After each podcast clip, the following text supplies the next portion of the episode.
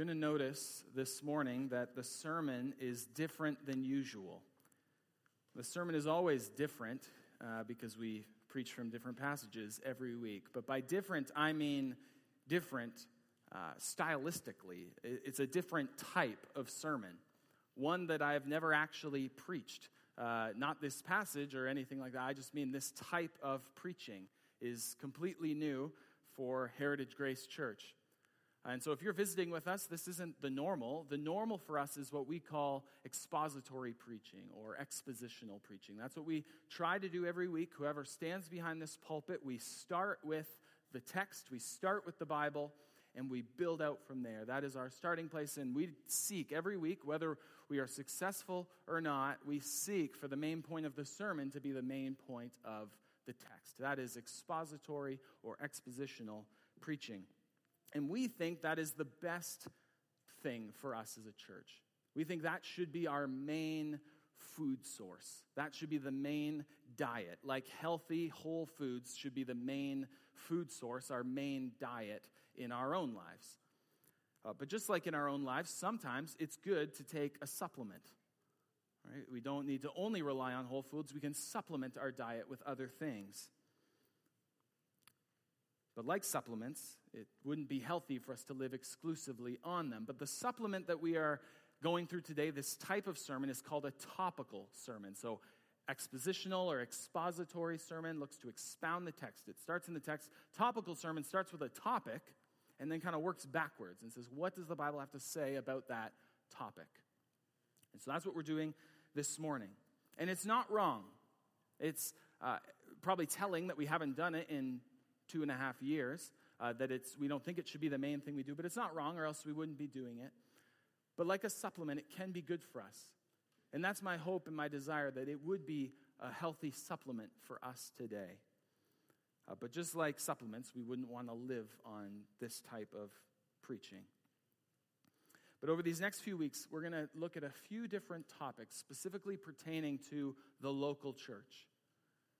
And our hope is that these supplemental sermons would build us up as a church, that it would strengthen us.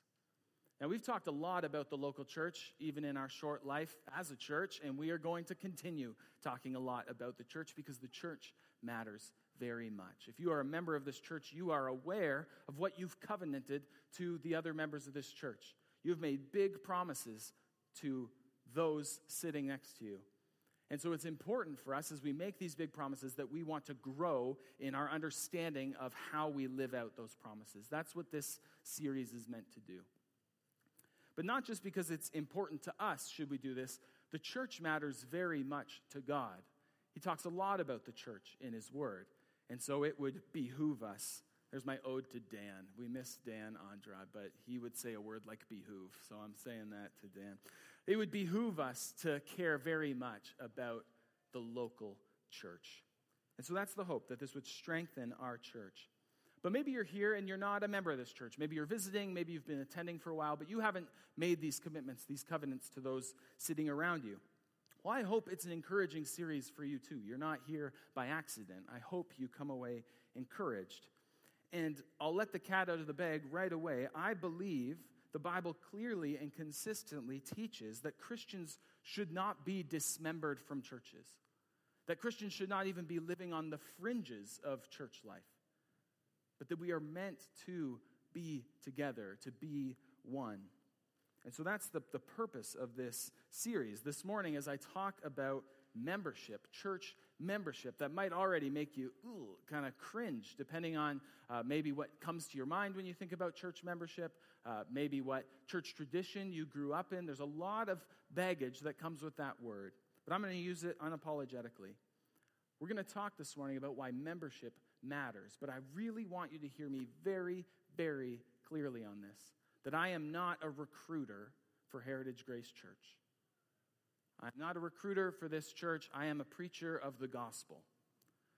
And so, my hope and desire is that all Christians would commit themselves, join themselves to a gospel preaching church. But it does not need to be this one. And it does not even need to be one that practices meaningful church membership the exact way we do with our processes and our titles and things like that. You don't, that's not what I'm talking about. So please hear me clearly on this. I'm not trying to recruit you to Heritage Grace Church, but I think it's good for your own soul. And I think it's good for particular local churches, whatever ones you might join yourself to. And it's good for the church as a whole that we commit ourselves to Christ's church.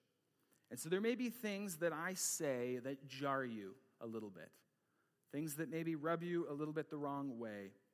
Please come talk to me after the service. I'm not hard to find. Come find me. I would love to have those conversations with you if you want to have those conversations. And I would encourage you, too, to stick it out because this series, you're going to see the way it works. We have a really long, clunky definition of the local church, and we're going to just take it section by section each week and break it down. And so, my hope and desire is that as we work through this unraveling definition of the local church, that the whole would be greater than the sum of its parts. That as we look at these topics that we're addressing each week, we're going to see a bunch of puzzle pieces that when they're scattered apart, we might wonder how do these things fit together? But Lord willing, we'll see how they all come together and create a beautiful picture, a picture of, of what God says about the local church in His Word. Now, this is not a holistic series that covers every facet of the local church. We wouldn't have time for that. We wouldn't have the ability to do that. And again, we have talked about the local church in a lot of different ways. The purpose of this series is to address maybe some particular areas that are gleaned more not from a simple little proof text, but from a whole reading of Scripture, as well as topics that just haven't come up in our time together as we've preached through certain books. So, again, if you have questions, please come talk to me after the service. And if you're here and you're not a Christian, I'm glad you're here. You may feel like you're out of place. Uh, you may feel like, well, this is completely irrelevant to me. You're talking totally about the church, and I'm not part of the church.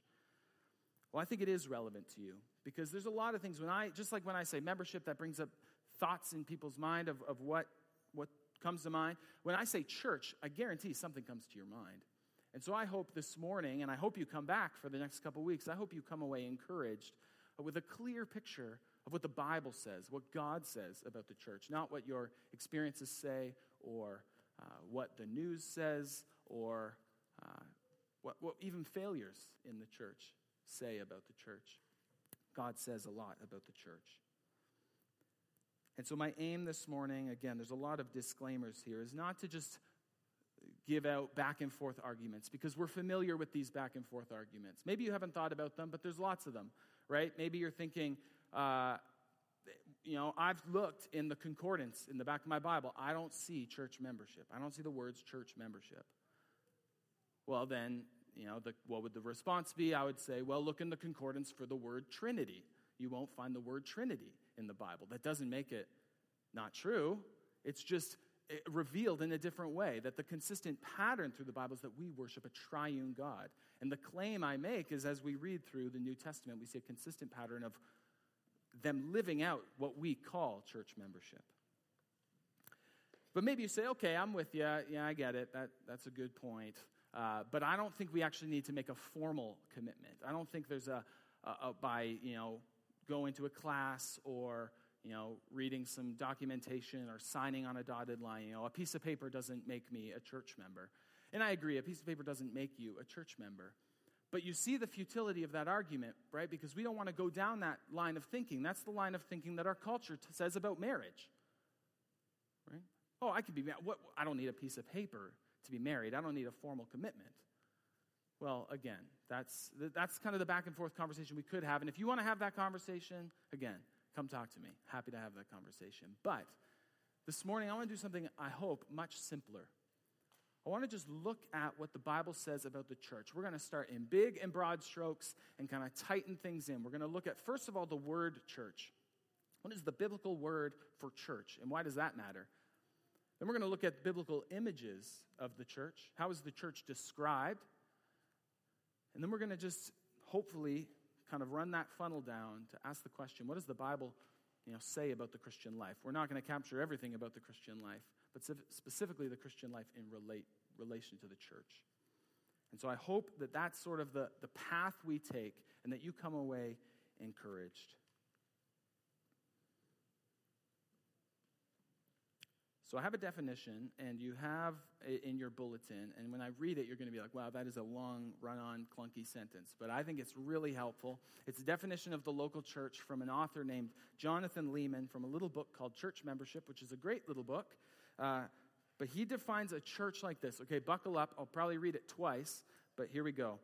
A local church is a group of Christians who regularly gather in Christ's name to officially affirm and oversee one another's membership in Jesus Christ and his kingdom through gospel preaching and gospel ordinances. A local church is a group of Christians who regularly gather in Christ's name to officially affirm and oversee one another's membership in Jesus Christ and his kingdom through gospel preaching and gospel ordinances. Okay, this is not a new flashy definition. Uh, this is something that has been uh, affirmed for a long time.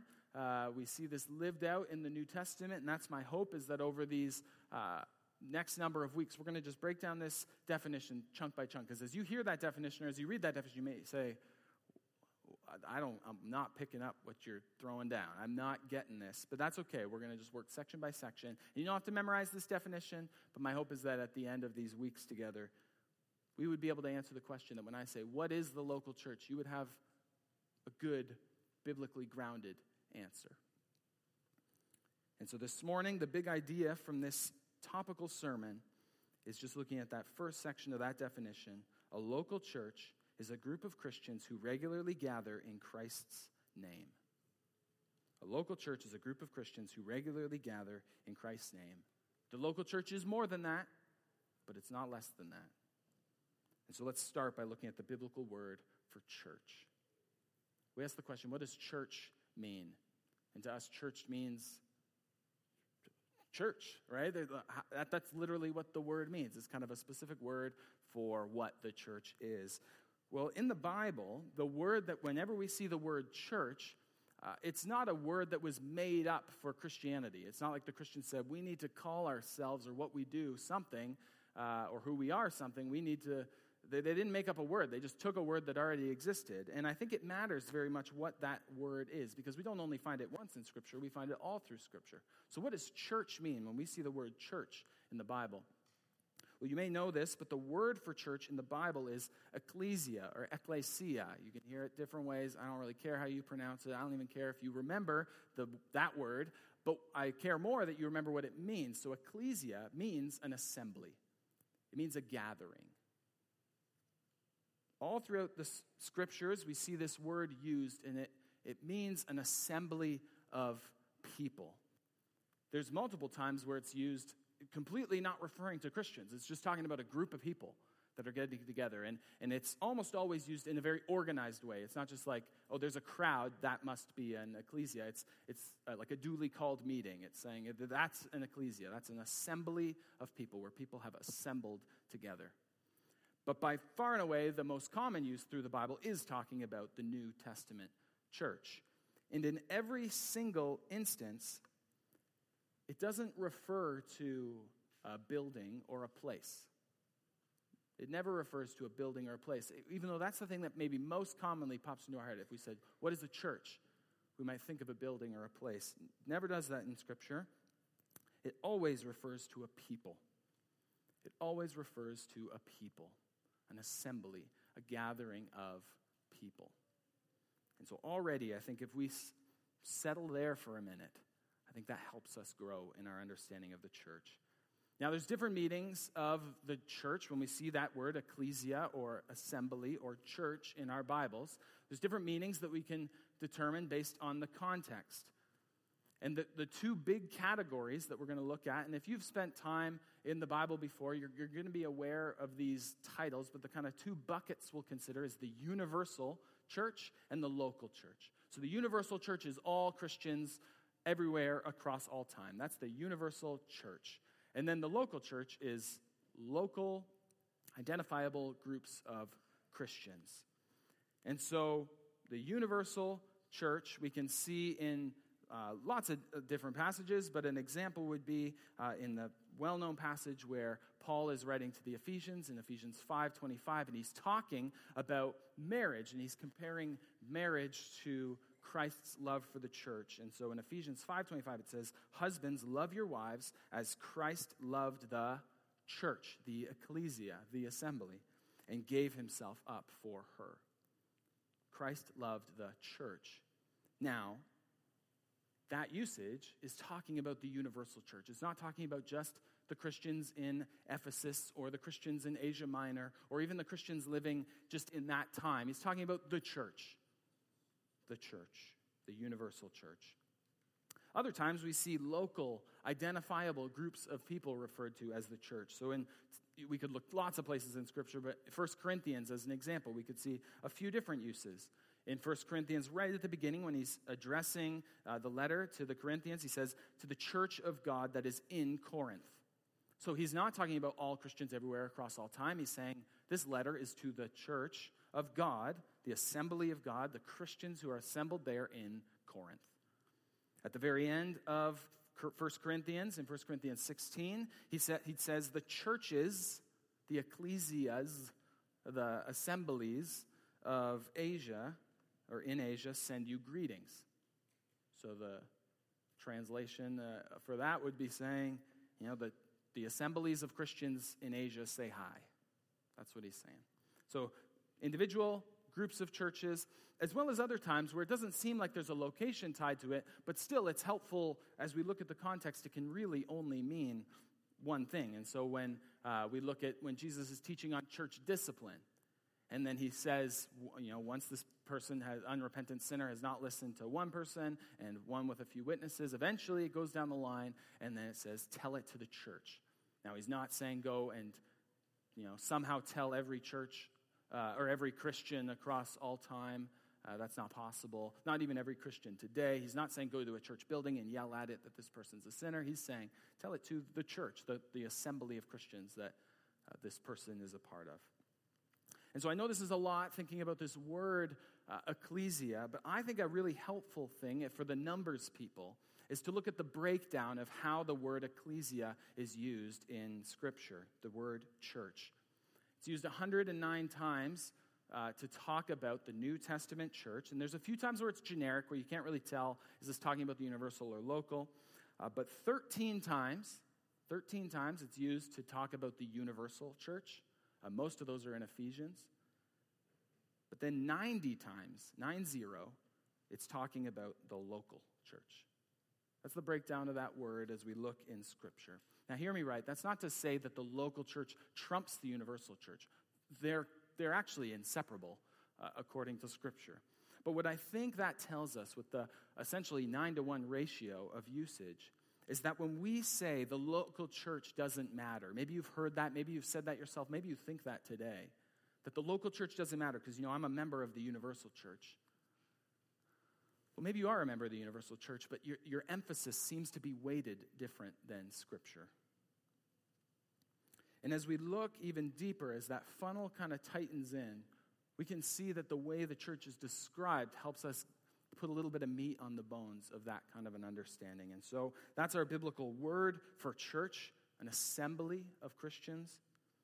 And now let's look at a few biblical images for the church. Biblical images for the church. Now there's lots, and we've already heard some alluded to this morning that I'm not even going to touch on. The, the bride of Christ. I mean, we see that in Ephesians a little bit, and then Alex prayed that in his prayer of confession. Uh, but there's lots, but I'm just going to touch on a few, and then you can, I would encourage you to go deeper in your study on these images of the church. The first one is that the church is a family. The church is a family. This is both explicit and implicit throughout the New Testament. But this identity as a family is really the heart of the gospel. It's the heart of the good news of Christianity. That even though we, because of our sin, deserve to be spiritual orphans, and we are apart from Christ. Through what Christ has done, we are actually welcomed in as adopted children. That doesn't make us little gods. That doesn't, don't overthink it. But this is the beautiful thing that happens as we consider this kind of a truth that we are adopted into God's family. And we can see this lots of different places, but I love Ephesians chapter 1. Again, a lot of theology packed in here, but look for this adoption and ch- children language in uh, Ephesians 1 3 to 8. It says, Blessed be the God and Father of our Lord Jesus Christ, who has blessed us in Christ with every spiritual blessing in the heavenly places, even as he chose us in him before the foundation of the world, that we should be holy and blameless before him.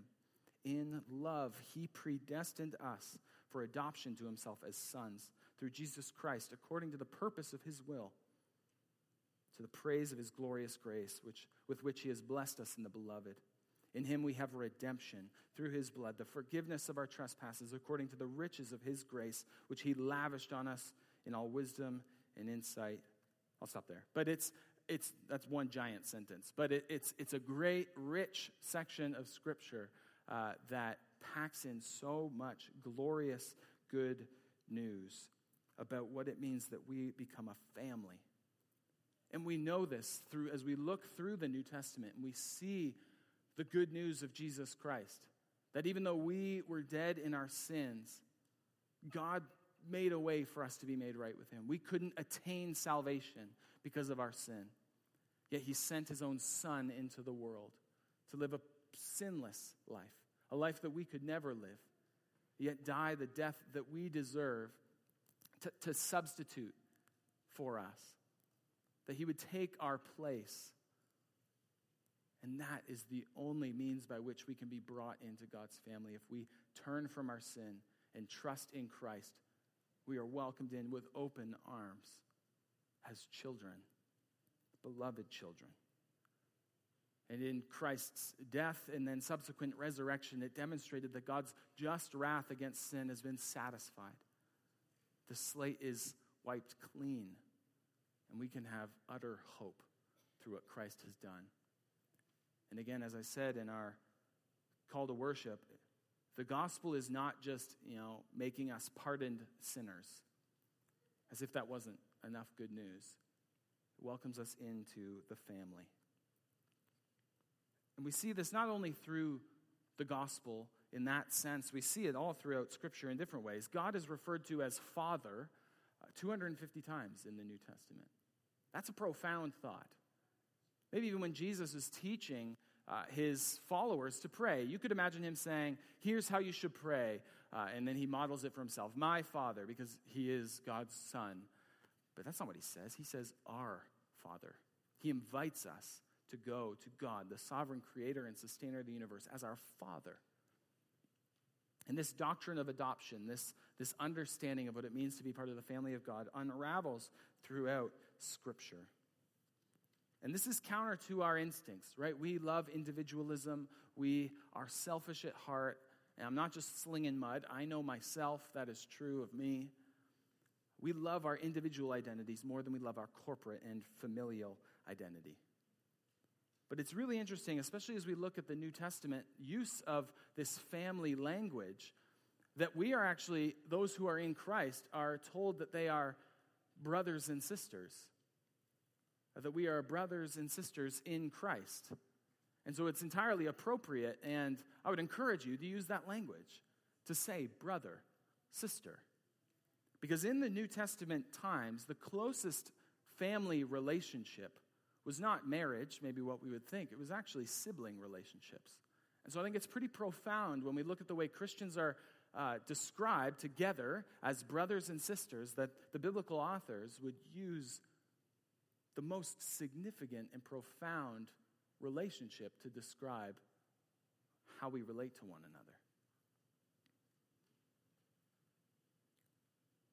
And this connects with the whole story. It's not just the New Testament, the whole story of Scripture. Throughout all of Scripture, the story of redemption is the story of God bringing a people together, creating a people for his own possession. And so, as we think about that first image of the church, a family, it connects so closely to the very true reality that we are the people of God. Our second image, the people of God.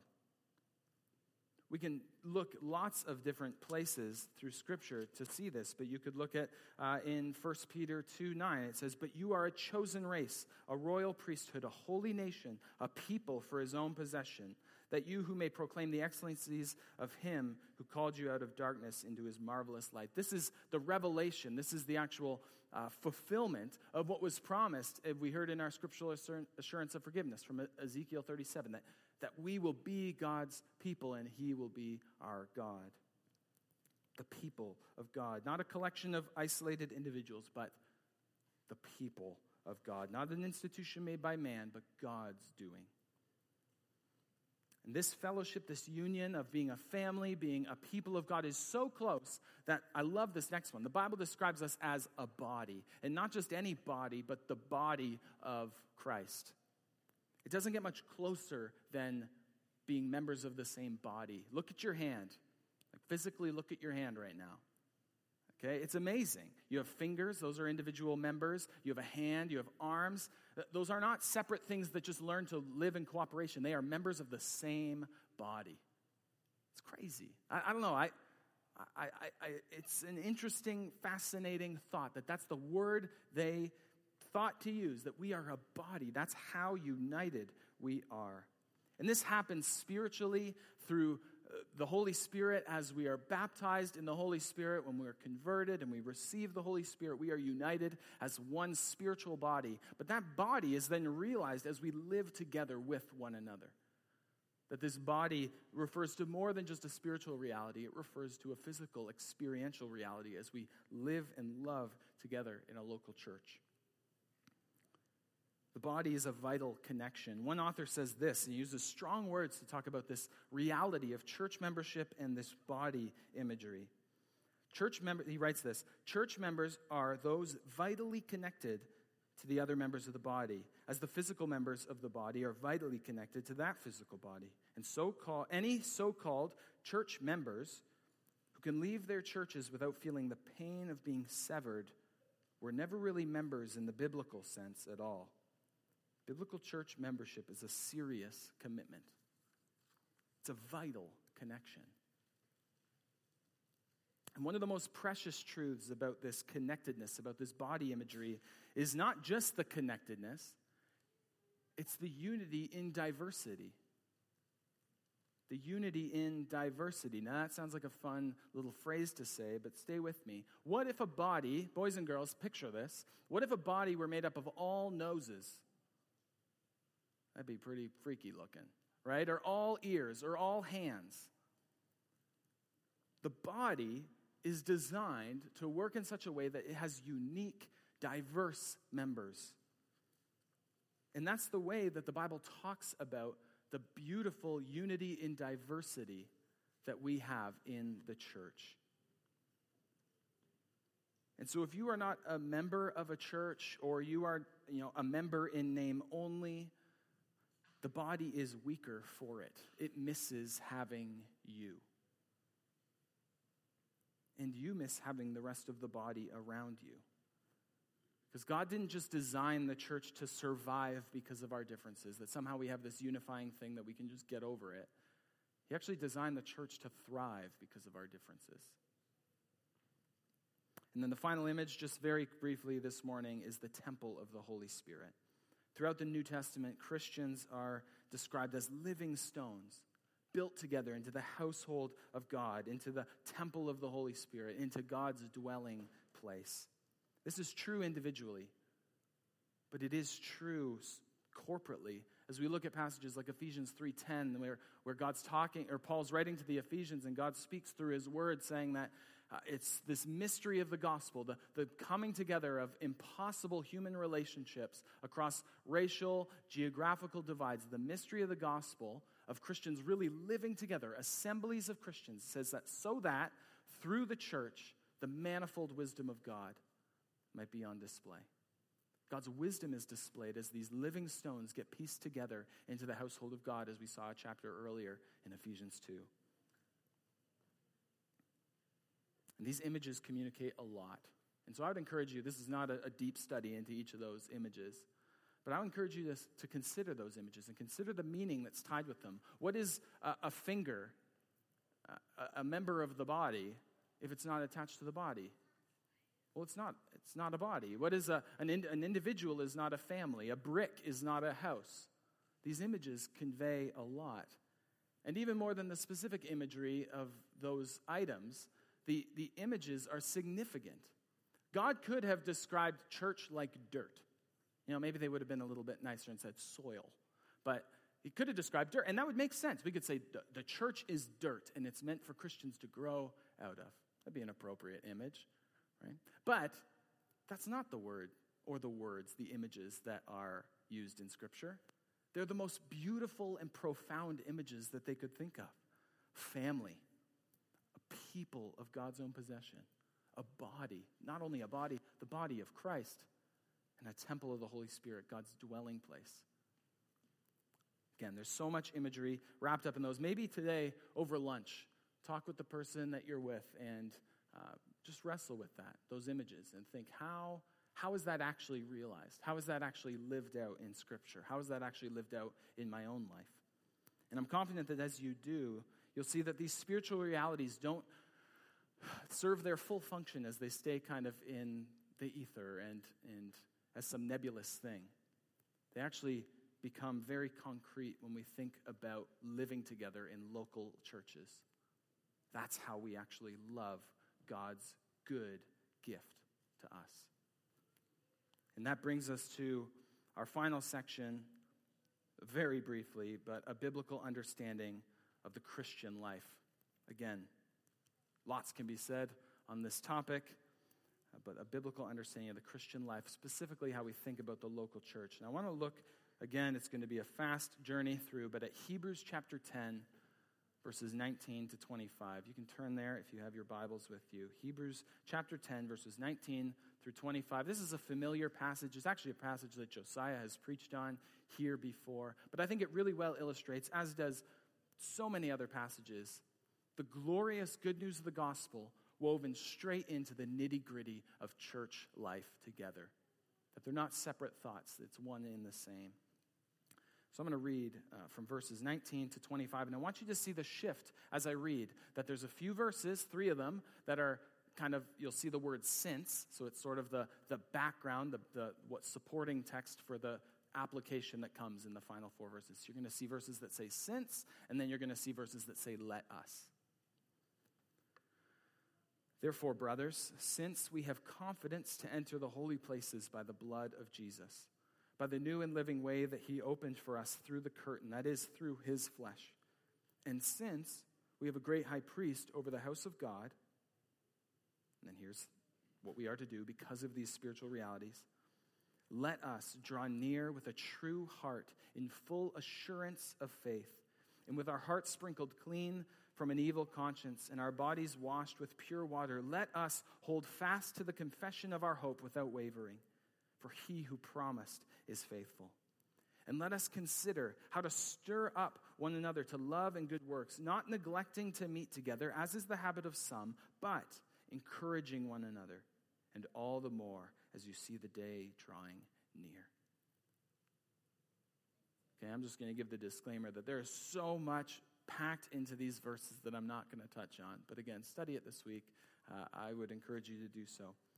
But what we see is this grounding in the gospel, the good news that it's through Christ we have access like you know those who went before throughout the Old Testament God's people couldn't have even fathomed the access and the beauty the living way that has been opened for us through Christ. And then immediately in the same paragraph just rolls right into what we are to do and it starts kind of up here let us hold fast to the confession of our hope, these things, and then it gets into all of a sudden this kind of out of nowhere seeming statement.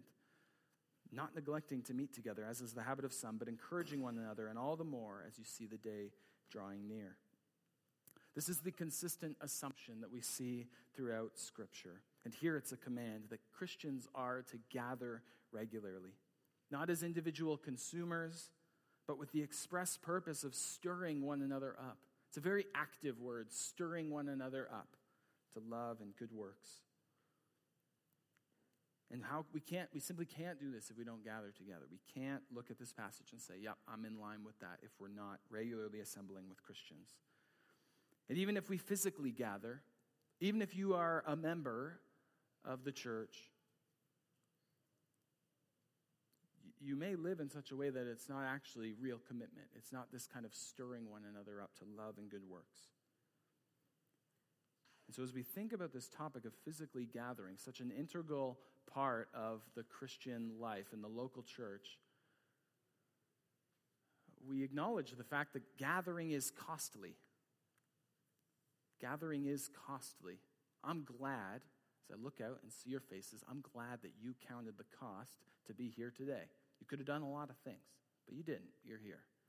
And so you counted the cost. You wrangled your kids together. Maybe you set your alarm a little earlier. You got here. You counted the cost. Right? Other people counted the cost to be here, right? Dozens of hours go into every one of our Sundays. We financially counted the cost. We rent this building. Other churches own buildings. There's financial costs. There's, there's very real costs. And it's easy with our hearts to neglect the gathering because it costs too much for us.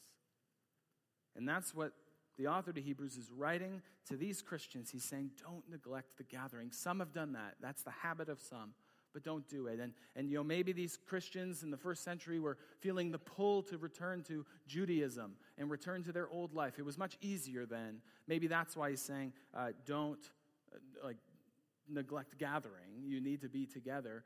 Uh, or very likely, they were facing serious persecution. And that was their reason for not gathering, which is probably a lot of us would say that's a good reason to not gather.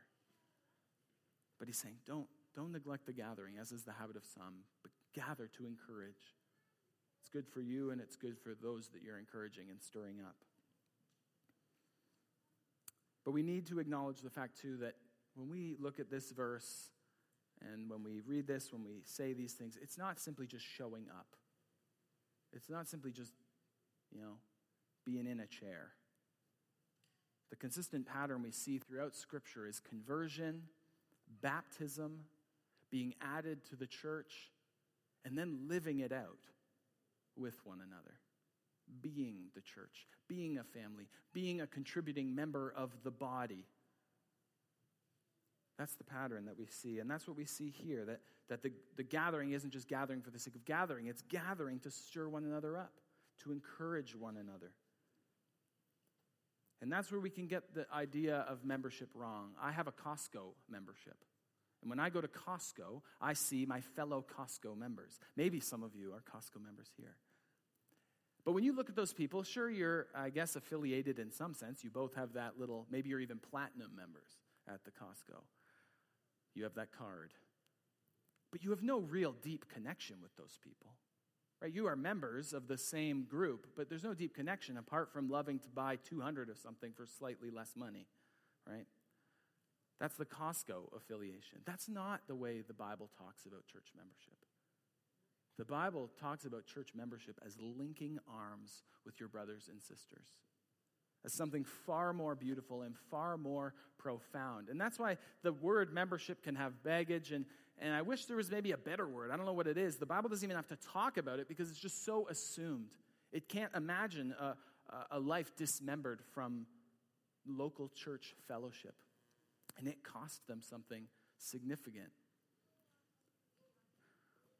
And so, hear me right. As we think about local church membership, whether in name or in function, we're not talking about salvation. We are saved by grace alone, through faith alone, in Christ alone. But I want to give this illustration, and maybe it'll help you kind of catch the way I think about it. Imagine you met somebody, and as you were getting to know them, you found you were saying, Tell me, what, what's your deal? What, what are you about? What do you love doing? And they say, I'm a baseball player. Cool. I'm not an expert on baseball, but I know enough about baseball to know what you mean. You're a baseball player. Cool. But then you find out later that they don't actually play baseball with anybody. They're a baseball player, they say, and they very well may be, but they don't actually play baseball with anyone. As you ask them, they love baseball. And they play baseball by themselves. They lay on their back with gravity. They throw the ball up and play catch with themselves. They even, they're committed. They go out to the baseball diamond, they do some monkey hitting, or they set up a ball on a tee and they play baseball by themselves. They, and now that you think of it, you've walked your dog a few times and you've seen them at the school throwing a ball against a brick wall so that they can practice fielding grounders. So they're seriously committed, it seems. But they never actually play baseball with anybody. They may be a baseball player, but I think we can agree they're not playing baseball the way that the founders of baseball imagined it. This week I looked at the official rules of baseball. It's 180 pages long. And I was buckling down, like, okay, we got to find out, let's learn something about baseball. I didn't have to read more than the first sentence to find out two facts about baseball. It's assumed in the first sentence of the foreword that baseball is played on teams, and those teams play in leagues. It's just assumed. As I read the New Testament, and don't just take my word for it, read the New Testament yourself and look and see what the assumption is for the Christian life. Is the Christian life doing it on your own, or is it a team sport? I think you'll find that Christianity is not an individual sport. The Bible knows nothing of a solitary religion, a come and consume Christianity, a belong before you believe type Christianity. We see throughout Scripture that redemption creates a people. Redemption creates a people.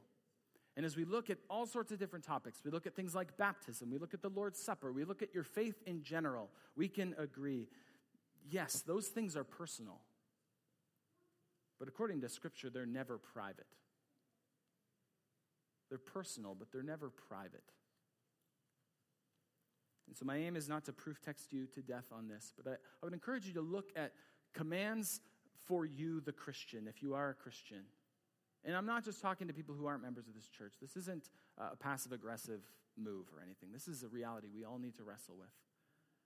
Look at these scriptural commands. Look at when it says love one another and ask yourself the question how can I do that? What, who is my one another? Is it all Christians everywhere? In a sense, yes. We are to love one another, all Christians everywhere. But how am I actually living that out? What about if you take it one step further and you look at a command that says, bear one another's burdens? How can you bear one another's burdens when you don't know who those one another's are? You look at passages even a few verses, uh, chapters later in Hebrews that says that Christians are called to submit to and obey their leaders in the church. What does that mean for you? Is that all pastors everywhere? Certainly not. That same verse talks about those pastors, those shepherds, keeping a watch over the souls of those entrusted to them as, as those who they will give an account for, who stand before the Lord and give an account for those that they've kept watch over. And so, a question for you to ask is who's keeping watch over my soul? And then, a really important follow up question is to ask does he know that he's keeping watch over my soul? Maybe you look at passages like church discipline and you say, oh, that sounds painful, but I, I don't really know in the situation I have myself in that I have people that are watching my back in case I start to sin. Or maybe you look at those passages to lovingly practice church discipline and you're saying, I don't really know who I'm supposed to do that for. I say this in the most uh, loving way possible, and I think it's good news for us. We are as a church, herd animals. I think you know what I mean by herd animals. We live in a herd, and that's the safest, best place for us to live and grow. And we don't do well to wander away from the herd or the flock or the school or whatever you want whatever animal imagery you want to do. Uh, we are wonderfully herd animals. Because you look at, you know, who is uh, the lion going to attack? Well, the one who wanders away. And the Bible describes Satan like a roaring lion looking for someone to devour. And so we are stronger together. When you are weak, you need a brother or sister to hold you up. When you are vulnerable, you need a brother or sister to protect you. When you are a danger to yourself because of your own sin, you need brothers and sisters to intervene. It is good for you to be part of the herd, and it's good for the herd for you to be a part of it. You may say, oh, you know what? I'm doing the Christian life well on my own. If I joined the church, they would just slow me down. Well, maybe you need to be a part of that church so that you can speed them up. To stir one another to love and good works. Because, Christian, you have a job description. And we're going to look at this more in depth next week. Very specific job description for every Christian. But don't miss the beauty and the privilege of loving God's good gift, of what it means to be a group of Christians who regularly gather in Christ's name. That's what we see in Hebrews 10. The reality of what was accomplished through Christ allows us to be a people because of Christ, to be Christ's people. It's not a social club, it's not a Costco membership. It doesn't have to be done exactly the same way in all the same places, but it's a costly, beautiful commitment to love God's good gift, something that God designed for our good and for His glory. The church is clearly and consistently described as an assembly, literally by definition. The church is an assembly, as an assembly, is described as, in beautiful, profound language, a family, a body, a people of God's own possession, a temple of the Holy Spirit. When Paul describes the preciousness of the church in Acts 20, he describes it as something purchased by Christ's own blood. The Bible clearly and consistently shows us that the church, a group of Christians who regularly gather in Christ's name, matters very much to God. And so the question I have for you today is Does it matter to you? There are lots of ways to answer that question and lots of ways to apply that truth, but I leave it with you to follow through. Let's pray. Lord, I thank you for your word. The fact that it's through your word that we gain understanding of how to live in a way that is for our good and for your glory. Lord, I pray that each and every Christian here would be a meaningful member of a church that proclaims the gospel. And Lord, that we wouldn't get bogged down in definitions or practices or procedures, but that we would look to your word and find out how to be obedient to it. Lord, if there's anyone here who does not know you, who doesn't know this hope, Lord, I pray that you would stir in their hearts powerfully today. But Lord, more than anything, we ground our feet on the firm foundation that is Christ.